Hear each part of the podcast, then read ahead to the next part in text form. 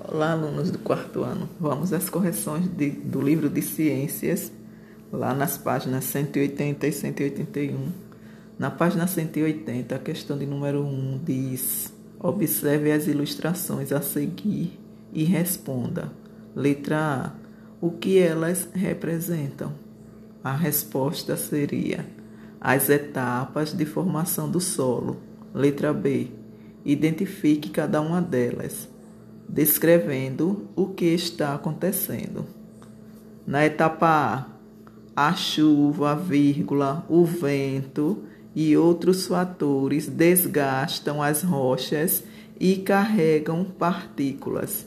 Na letra B, as camadas de cima comprimem as de baixo. Letra C o que é possível perceber no solo após sua formação? Resposta: Os vegetais começam a surgir, vírgula, encontrando condições para se desenvolver.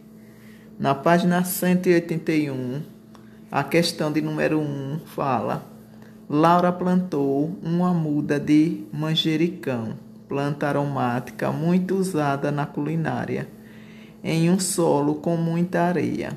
Tomou o cuidado de regá-la diariamente e aguardou uma semana para verificar se ela cresceria.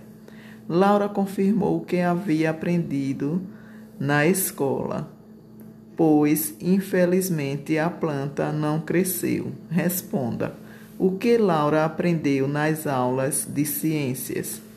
Resposta: ela aprendeu que o solo com muita areia não é indicado para plantações. Letra B.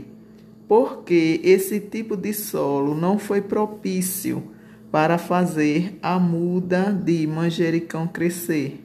Resposta: porque o solo com mais areia é permeável, vírgula. Seca rapidamente, vírgula não retendo água suficiente para fazer as plantas crescerem. Letra C. Qual é o tipo de solo mais indicado para a agricultura? Resposta: solo fértil, vírgula, com quantidade equilibrada de componentes orgânicos. Ponto final.